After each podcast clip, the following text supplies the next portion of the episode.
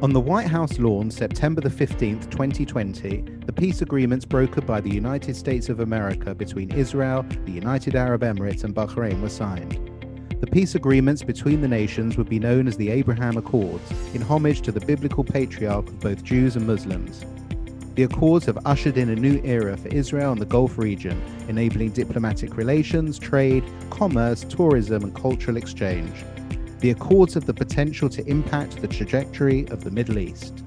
The Abraham Accords podcast will be your source of quality conversation for anyone interested in the region, with weekly guests on a range of topics from all signatory nations. My name is Robert Curtis, and I will be co hosting this podcast with Fleur Hassan Nahum, Deputy Mayor of Jerusalem and my co founder of the UAE Israel Business Council. Thank you for joining us.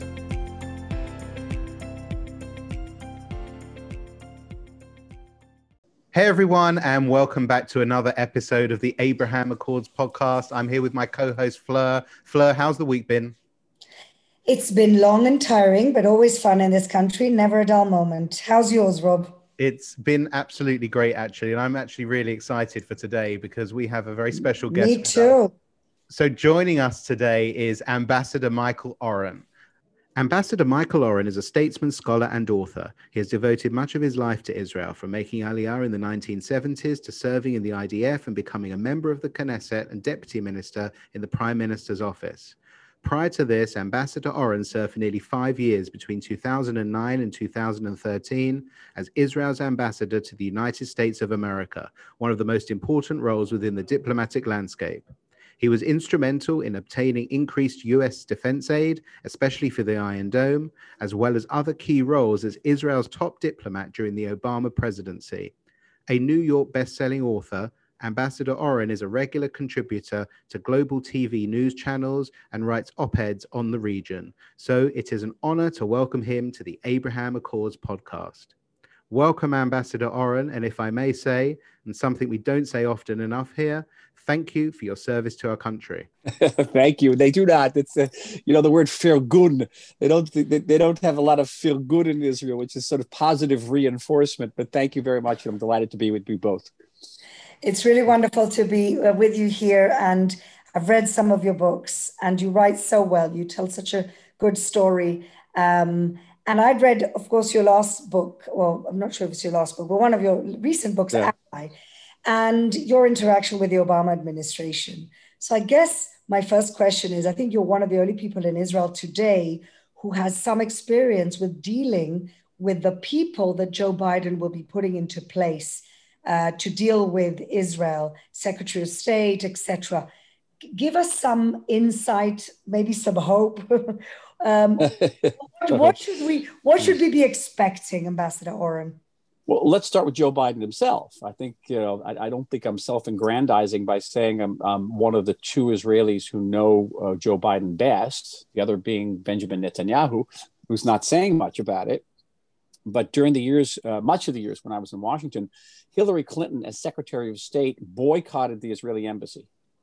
What do you mean? Part of, she just wouldn't meet with me, wouldn't have anything to do with me. Why? Because it was part of the Obama administration's policy toward us. Uh, which was to, I believe, to downgrade the Israeli American relationship from a special relationship to a normal relationship. It was taking us down a couple of notches. And whereas my predecessors used to be able to call an American Secretary of State, you know, on a daily basis if they needed to, uh, uh my phone calls would not be returned.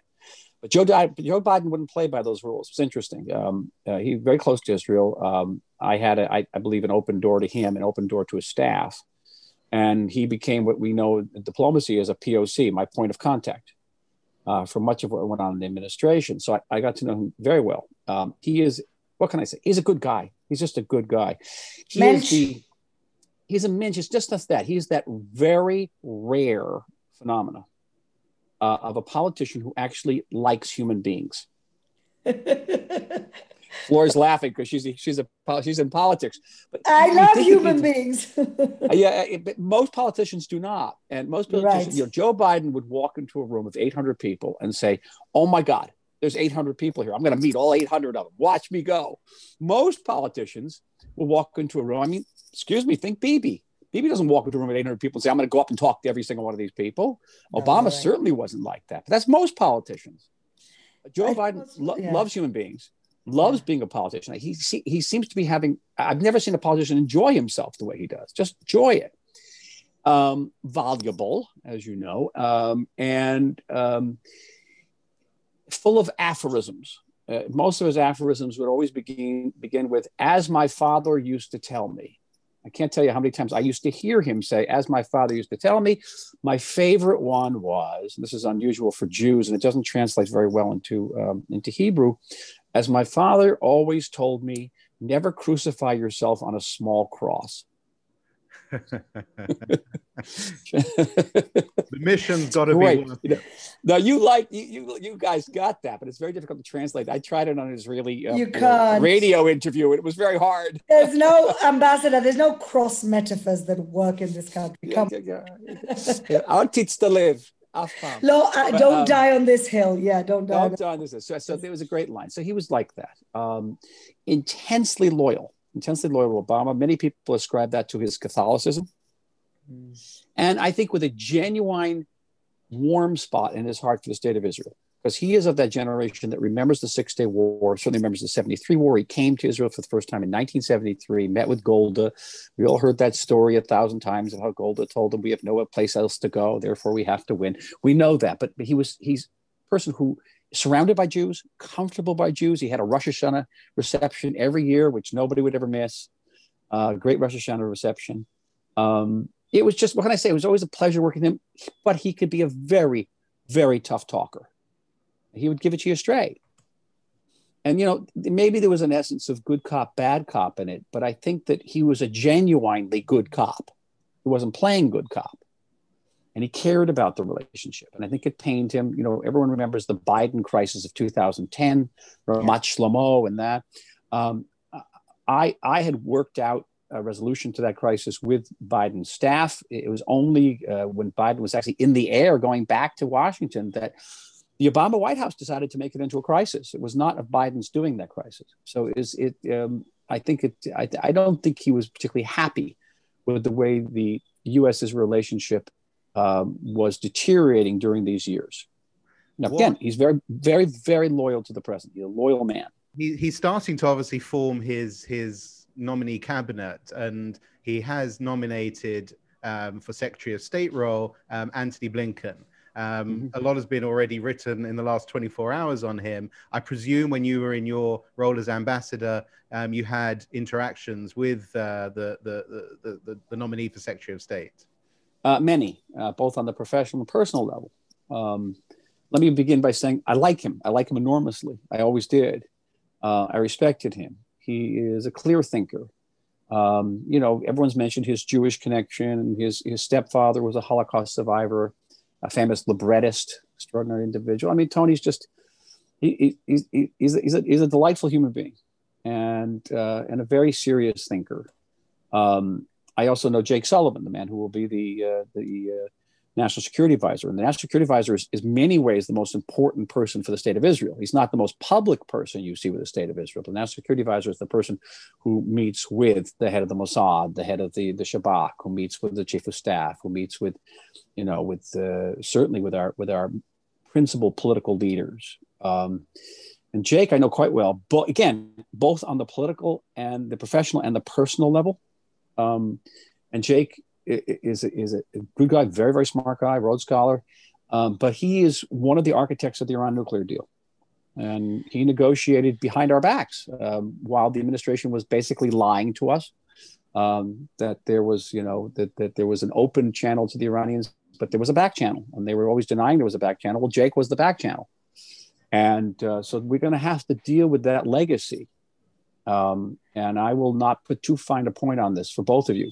The Iran nuclear deal deeply endangers every man, woman, and child in the state of Israel, and I believe every person in the Middle East, and ultimately every American too. Do you think, therefore, that plays into actually some of what we are hopefully going to be speaking about in terms of the Abraham Accords? That yes, normalization with UAE, Bahrain, and, and Sudan more recently has been driven by a number of factors, but is there a coming sense of a Iran issue that will be emboldened to some extent, maybe not as much as during the Obama years, but a return to the JCPOA policy to some extent, and therefore running into sort of bedfellows here of we're going to have to actually make an alliance. Is the Accords actually a different word for strategic alliance against what may well be coming over the next few years? And, my answer to all those excellent questions is yes. Um, I think that that that question is is pertinent to the recent um, reported meeting between um, the prime minister and the Saudi uh, crown prince. Um, I think there's a, a, a great amount of, of, um, of reshuffling going on uh, and preparations for a possible renewal of the JCPOA. And um, that also comes against the background of the one great uh, continuum uh, in U.S. foreign policy, beginning with Obama, continuing with Trump, and I imagine it's going to it's going to continue with Biden as well. And that's that's that's the process of isolationism of withdrawal.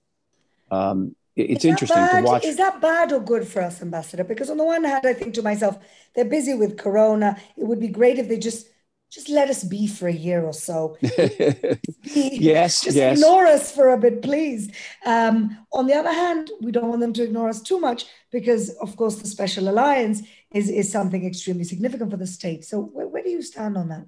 I stand, I, if you give me a choice between an America that is pressuring Israel on settlements um, and even an America that's trying to engage with Iran, because even Trump was going to try to engage with Iran, keep in mind and um, and an America that is withdrawing from the Middle East and the world, I will take I will take the pressure. Got it. Why? Because when America withdraws just from the Middle East, and geopolitics like nature abhors a vacuum, the vacuum will be filled. And who's it going to be filled by? It's going to be filled by Russians, by Turks, by Iranians, yeah. Yeah. by ISIS.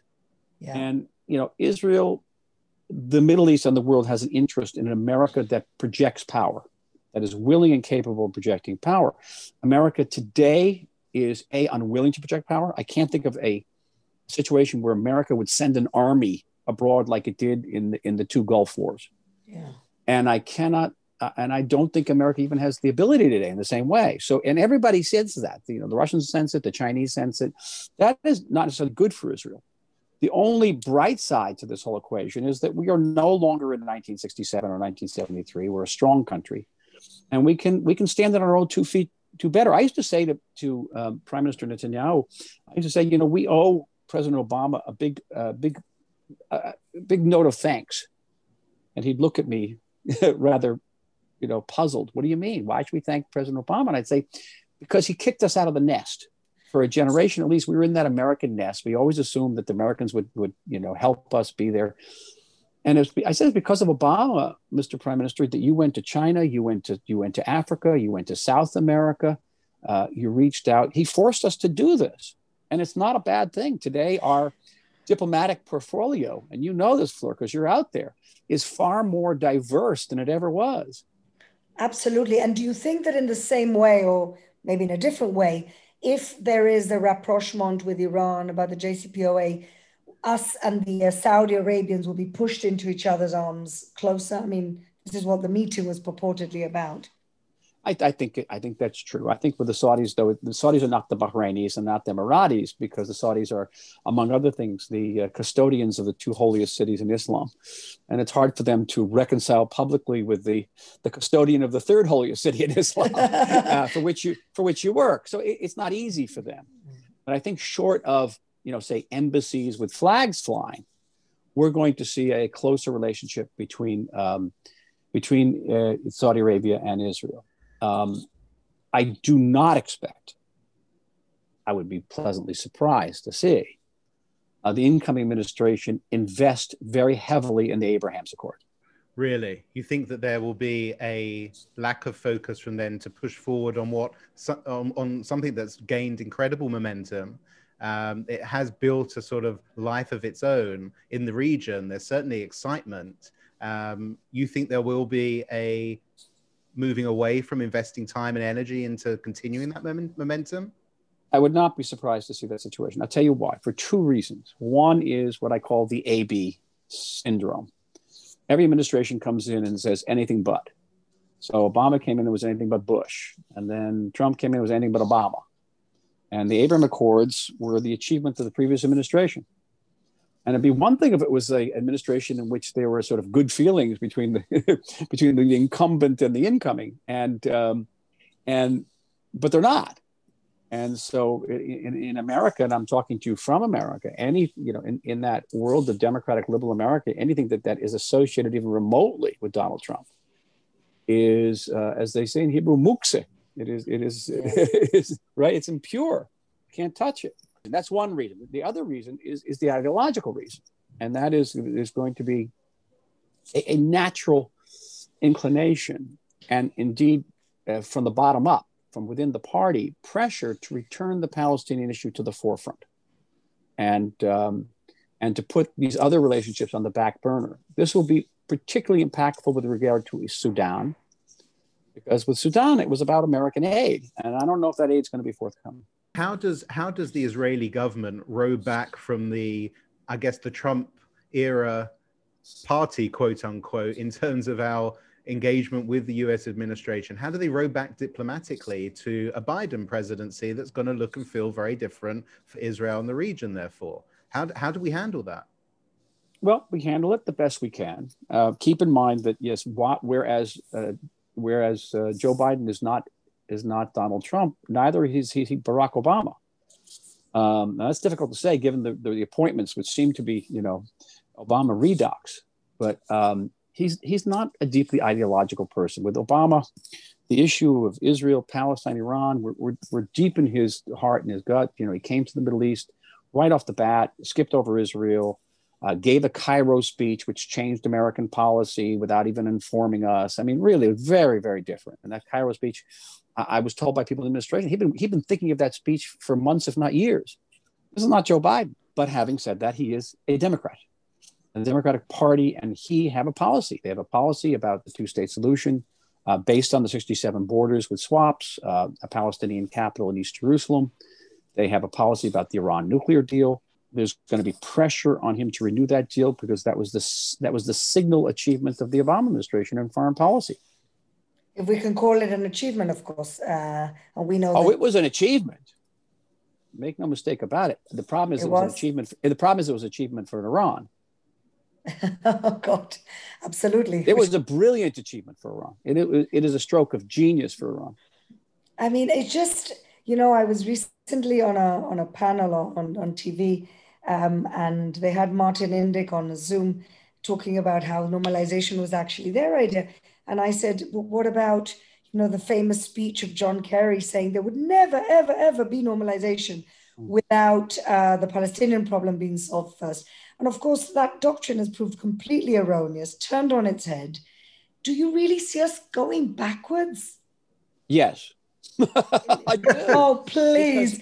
Because, because American, listen, I have a, you know, I'm a historian by training. And I, I, several years ago, I wrote a book called Power, Faith, and Fantasy America in the Middle East, uh, 1776 to the present. You know i'm not in politics anymore so i can i can i can hack my i can hack my own books okay?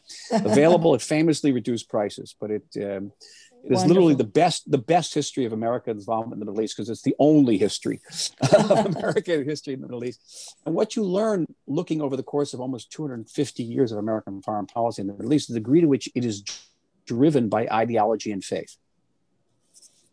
Not necessarily by interest and it would be in America's interest to promote the Abraham Accords. Absolutely. So it would certainly America's interest. It would be in America's interest to form a united pro-American, anti-Iranian strategic front in the Middle East. That's America's interest. America's ideology under this administration is going to be different. The American ideology would be we have to interact with the Iranians in order to change their behavior. We have to find a just solution for the suffering of the Palestinian people. Now that's going to that's a these are powerful ideologies and they they are uh, deep they are profound influences. They, they exert profound influences on American foreign policy. I could go to sit with one of these new appointments, appointees to the administration, and say, look, we have been in this conflict for a century. In this century, there is absolutely no evidence, zero evidence, that the Palestinians are willing or capable of sustaining a state structure. All right. They have they have a corrupt, unelected leadership that has stolen hundreds of millions of dollars from their own people. They teach their kids terror. They pay terrorists in jail. What makes you think that the two state solution is in any way reflective of, of Middle East reality? And I can say everything I've said is true. True, right? It's, it's, I don't everything you've said is true. true. Will it impact? Will it, will it change their policy? Probably not. Do they understand? I'm very involved in the whole Palestinian school book stuff because it affects my city. 90% of the students in East Jerusalem, Arab students, learn the Palestinian Authority school book, which of course teaches incitement, um, martyrdom, glorification of martyrdom, complete denial that we exist. And this is funding that um, that Trump cut from the Palestinian Authority. And I, I'm assuming funding will be restored very quickly by the Biden administration. In, in, in keeping with the, the Taylor uh, Force Act. So that's the difference. I think now the Taylor Force Act has, has changed something.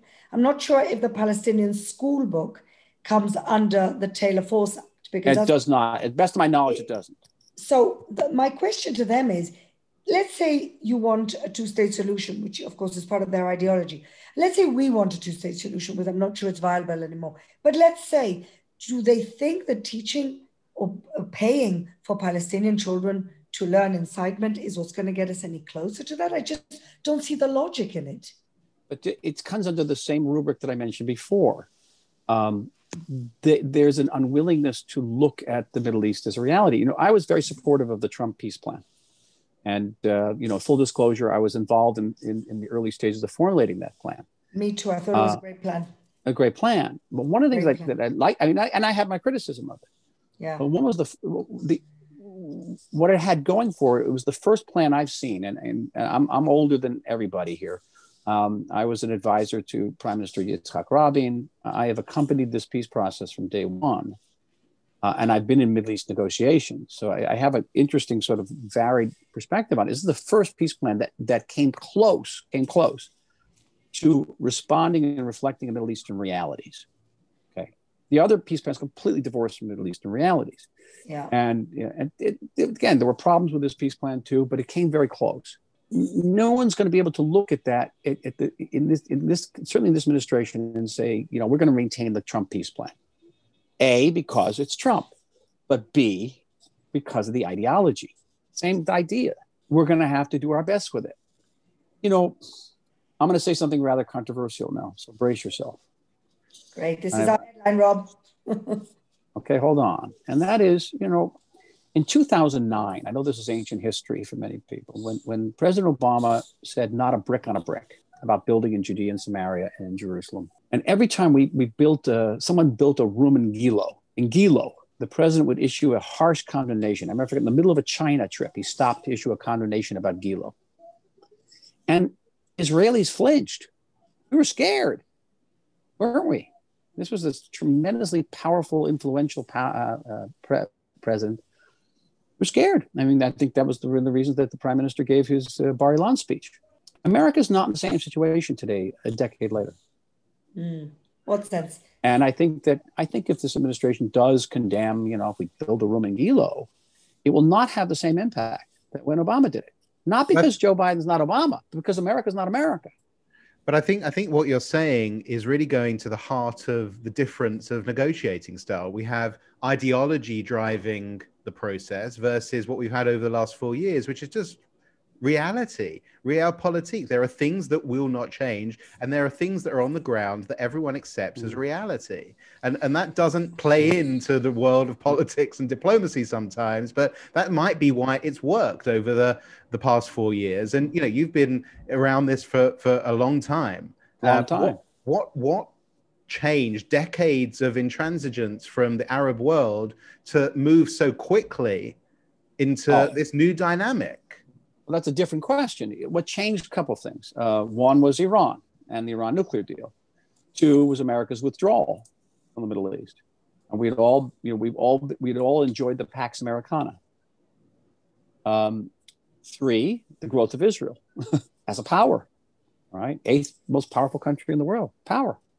Yeah. Um, but four, I think on the Arab side, just complete disgust with the Palestinians you know, who supported Saddam Hussein. These are the Palestinians who, who ripped off their own people. These are the Palestinian people who rejected at least three two-state solution offers uh, in in in a single decade.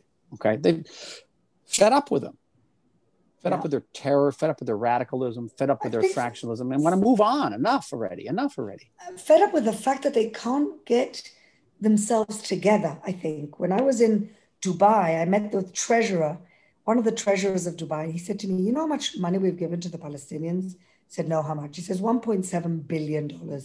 We don't have one dollar of accountability for any of the money. None whatsoever. It all went to bank accounts in Paris. Really. Yeah. I mean, it's, it, yeah. they're fed up and legitimately so fed up. And, uh, you know, how long are we going to be, you know, anchored to this, this horrible conflict where, you know, I think they understood I think they understood the Israeli people sometimes better than we understand ourselves, and that is that if the Israelis are offered real peace, we'll make huge sacrifices. Yeah. But the Palestinians actually, I, I, mean, I've come to the conclusion after many, many years of involvement, that the Palestinians actually don't even want a state. They don't, there's no debate in Palestine about, you know, Palestinians about, about what their state should look like. Um, nobody knows. Is it an Islamic state? Is it still a, a secular democratic state? What is it? And I think the one thing the Palestinians can agree on is they don't want us. Yeah. The but rejectionism, the rejectionism is position. the identity, is the identity. It's not let have self-determination. It's, that, it's, just reject Israel. I was going to tell you a quick story about that, which is, you know, uh, I, I, participated in the last round of negotiations with the Palestinians, which lasted six hours. And I was sitting with Saeb Erekat. And, you know, I don't know if you're going to say I Allah Shalom, but late Saeb Erekat. uh, I was not a fan. And um, I was not a fan. Uh, it caused us great damage, and I think yeah. it caused its own people great damage. I don't know why people would eulogize it, but um, he said something to me which I think gave me an insight into the Palestinians and to the conflict that I, that many years of university could never give me. And this is what he said. He said, "You want us to recognize you as the Jewish state. You're asking us to give up our identity." Their identity. Now, you get what he was saying? Their identity yeah. is about not being us, is negating exactly. our identity. Exactly. Our identity is completely independent of them, but their depend- their, it, is, their identity is entirely dependent on us, and it's negating our divinity. And if you want to know why you're never going to achieve peace with these people, that's why, right but, there. But, I mean that that is so insightful. That is an incredible, Isn't that amazing story. That is an incredible story because it it comes yeah. back directly to the Accords, and it comes back to something that I know that you're thinking about in terms of the future of Israel as we head to hundred years. Um, and for me, we have now countries that have recognized Israel. We're having normalization. We on the paradox of that, have a Palestinian people who will never at the moment recognize the state of Israel. We have 25% of parliamentarians in the Knesset who won't sing or stand for the national anthem. sounds like you've read. You've, you sounds like you've read my manifesto. I may have. I may have. I use that statistic. Yeah, you do use that statistic, and so I'm using it yeah. back at you to say, on the one hand, mm. we have this happening internally within our borders. And at the same time, we have normalization with partners in the region. How is this reconcilable? Because I think that, uh, you know, I, I, had a piece in the Wall Street Journal a couple weeks ago where I took on the peace establishment. There's a, you know, a vast peace establishment in the United States. Martin Indyk, of course, is a great figure in this. And, um, you know, they were, they were laughing at the Abraham Accord saying, ha, ha, ha, this isn't peace, it's normalization. Okay, but it, of course it was exactly backwards. We have peace with Jordan, we have peace with Egypt, but we don't have we don't we don't have normalization. Exactly. And exactly. give me give me a choice between normalization and peace, we're going to take normalization now, aren't we? Exactly. And uh, of course, and uh, these are true peace treaties, and that is the colossal uh, historic accomplishment of the Abraham Accords. I think that they have changed Middle East peace and the concept of Middle East peace irrevocably I agree. We're never gonna go. We're never gonna go back to the Egyptian and Jordanian model ever. I totally, totally agree. And maybe it's unfair to say because we're living in the era of mm-hmm. social network connection. What would have been if we would have been making peace with Jordan or Egypt today in the world of Zooms and WhatsApps and not when we did it? But we can't judge that. We have to judge it in the context of its day. But I, I just, I have to say, I, I work, as you know, in Jerusalem and I'm in touch with a lot of Arabs who live in the mm. East, East Jerusalem. And I tell you quietly, they were all so relieved with the Trump peace plan because they want to stay as part of Israel because certainly the Jerusalem Arabs have realized that their salvation is not the Palestinian Authority. Um, Ambassador Oren, what, and, and I speak to a lot of right wingers and left wingers, and everybody seemed to be going towards this idea of a one state solution. And I want to ask you, what do you think about that? Do you think it's not going to happen? Feasible? What, why is it? Why is extreme right and extreme left talking about this? But it's not going to happen. It's it, it depends, you know, how you define um, a, a a one state solution. So, you know, uh, again, I don't want to be self-aggrandizing and you know and, and plug my own writing, but uh, it was an article I wrote for the Wall Street Journal now five years ago, called "The Two-State Situation." And I know that this article had a big impact on the Trump peace plan because I was called into the White House to talk about the article. what did it say? Yeah. So what did, what did the article say? Well, it said many things. First of all, I said that that the approach to, to Israeli-Palestinian peace is completely wrong. It's a Westphalian approach where people sit around and talk about maps and borders and you know um, and you know Westphalian formulas aren't even working in Westphalia anymore. Why should they work in the Middle East? The the the peace process is based on on demands that neither side can make. Okay. They're not going to recognize us as a Jewish state. We're not going to rip up 100,000 people. We're not going to, uh, you know, settlers. We're not going to redivide Jerusalem. We're not going to let the Palestinians, uh, we're not going to outsource our security to the Palestinians. I mean, the whole thing is ridiculous. That's why I thought yeah. about being, but I said there is actually a two state reality mm. in our area. If you drive up Highway 6 and look to your right, you're going to see very big Palestinian flags flying over to Tulkarm, right, in Jenin. You're going to see the big. Yeah. There's a there's a state over there. Yeah. It has a government. It has a police force. Has, it has territory. Has a capital, you know, Ramallah. It it it is a it is not it is not a Weberian state. It doesn't have you know absolute sovereignty, but actually a few states do. But okay, it's a state. So yeah. this talk about whether one state or two state is actually a moot debate. The question is, what is the nature of the two the relationships between the two states that already exist, and what is the extent of the sovereignty of the Palestinian state? Mm. That those are the only issues. I agree. And if you look at the Trump peace plan, I said to the I said to the White House, I said, you know, you have this reality. Just build on the reality. Don't try to change the reality. It's given to you. And that's pretty much what the Trump peace plan is, if you look at it.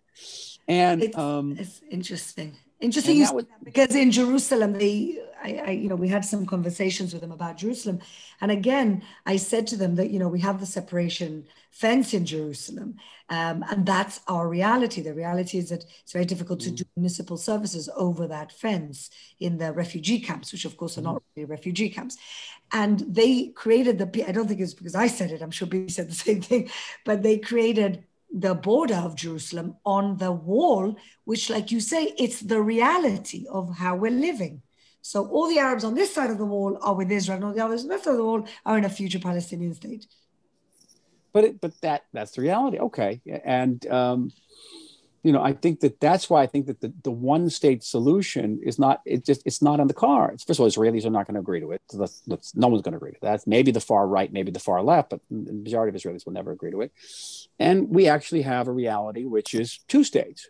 Uh, we just have to work out, you know, the parameters of the reality. Um, I, I, I, I would have, I, I believe that if, you know, we had had four more years of the Trump administration, that might have been possible. Um, I, am a lot I'm a lot more doubtful now. Um, and here's why, and it's a very important point I'm going to make now. I, I think it's the maybe the most important point, if you will. It's this: by renewing support for UNRWA, by reopening the Palestinian embassy in Washington, by um, um, reopening the American consulate in East Jerusalem as a de facto American embassy to the Palestinians any administration do that will be doing an immense, immense disservice to the Palestinians. So why? And I, this is going to sound a little patronizing, and I apologize for it. But if you if you incentivize the Palestinians not to go back to the negotiating table, they will not go back to the negotiating table. That's simple. And it creates a situation where the Palestinians are saying, "We're getting so much by not negotiating. Why go into negotiations? We're going to have to make concessions." But it's the complete this opposite just... doctrine of the current situation. We all know that yeah. American leverage in the region is so critical to the future of mm. what happens for the state of Israel and the surrounding countries. And the minute that leverage is unbalanced again, it just is an opportunity to do nothing. But even with the leverage you have, though, if you use that leverage to incentivize the Palestinians not to negotiate, they will not negotiate. One which great, is I, which is sorry. what happened with you when you were the ambassador. This is what happened with Obama. They were so confident and arrogant about Obama's uh, position with them that they didn't even sit to negotiate with us, even though Bibi did an 11 month settlement freeze. That's what happened when you were there. Um, they, they, eight years of the most pro-Palestinian president uh, in history, and they totally squandered it. They squandered they it. squandered it because they were incentivized not to negotiate. Exactly. You know, they said no, and and and the President Obama gave them an embassy. I mean, really. Yeah. And yeah. Um, one of the great, I think, you know, legacies of the Trump administration, which I, alas, I don't think is going to last, is not going to last, is that Trump said, "You leave the table, you get punished. You don't get rewarded." Mm and uh, you know it comes out of the business world and um, you know your first offer is your best offer your second offer is, is is less good which is just the opposite of what had been. You know you yeah. reject the first offer you're going to get a better better second offer. Yeah. Um, that's the difference between ehud barak and, and ehud olmert all right? You, you say no you get a better offer. And um, you know trump said no you're going to get a worse offer. Yeah. now that that that that's basic business sense okay? Yeah. it's not trump it's just basic business sense. I'm afraid that's going to go by the wayside. I know yeah. you've written recently on a few articles and been interviewed, and you've um, mentioned that the incoming administration is building the story and the case that Iran is getting closer and closer to nuclear capabilities, which may be questionable. And you've you've raised that as a doctrine that they're pushing forward to say, look, even with what happened as a result of pulling out of the deal, it didn't stop them. They're still getting closer and closer than ever. Um, what's your view on? I mean, it's the same thing. It's part of the same story. It's the leverage on either side, and they're just loading the scales on the other side. But how how do we use the accords if they're going to be to some extent potentially paused to, until someone picks them up again and, and pushes forward, unless there's bilateral decisions mm-hmm. between Israel and, and, Saudi Arabia. How do we use the Accords in a diplomatic environment to help us with this situation? Well, ideally, it would be um, is, um, Israeli leaders joining with uh, leader with Gulf leaders in writing op-eds, for example, putting out with a, a joint statement that says this is why these accord why this why this agreement is is terrible for us do not tell us that it helps our security because it's just just the opposite. Don't tell us that Iran is closer to a bomb now than it was in 2015 because it's a lie. All right. It just it just we have to stand together, but publicly. And um, you know, it's easy for me to do that with with Israelis. It, it, would be wonderful to be able to do it with some of my Arab colleagues. My impression from there is that everybody's very worried. They're worried about Iran. They're worried about Turkey. They were about, um, I mean, they, you know, we, we, and, they, are caught between a, a, rock and a hard place. They have to deal with with the Sunni extremists and yeah. Shiite extremists. Yeah. Um, yeah.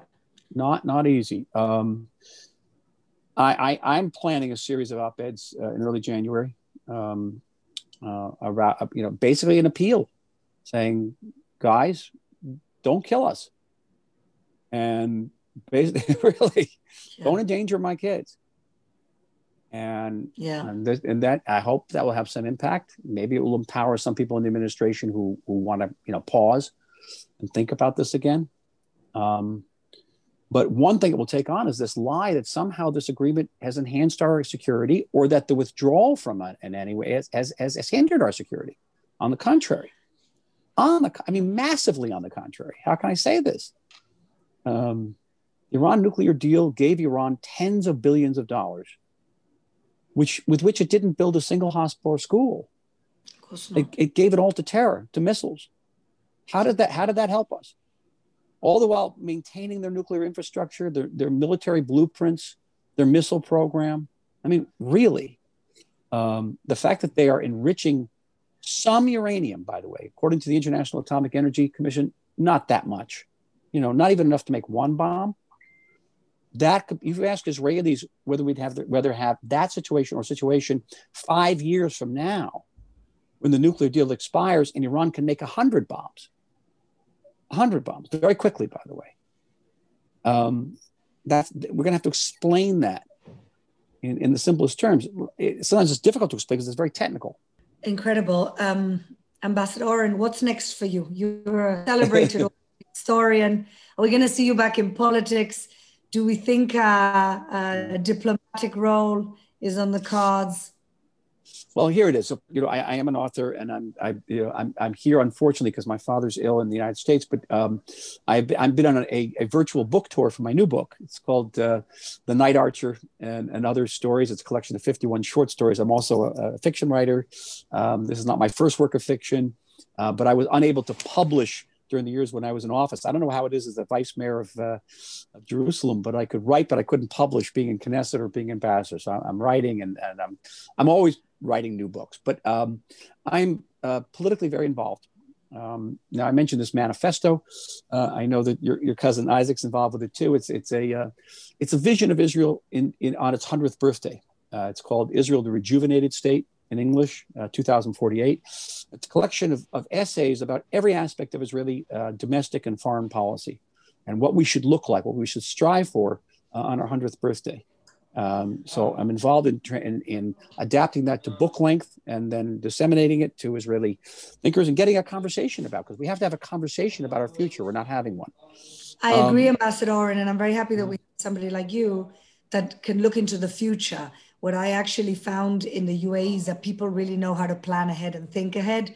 I think you're the few, one of the few people in this country who are thinking ahead in that way, and we're very grateful to have you. Thank you, thank you. I think you know being involved in Israeli governance and the army for uh, alas over 40 years gives me gives me a perspective as to sort of the historical background um, and i remain very politically active um, and you know i always say if called to the flag uh, whether uh, in government or in diplomacy i'll always be there Amazing. Well, look, Ambassador Oren, it's been an absolute pleasure to have you on the podcast. We really appreciate your insights and look forward to following your intelligent and insightful contribution to our national life as we continue our journey as the state of Israel.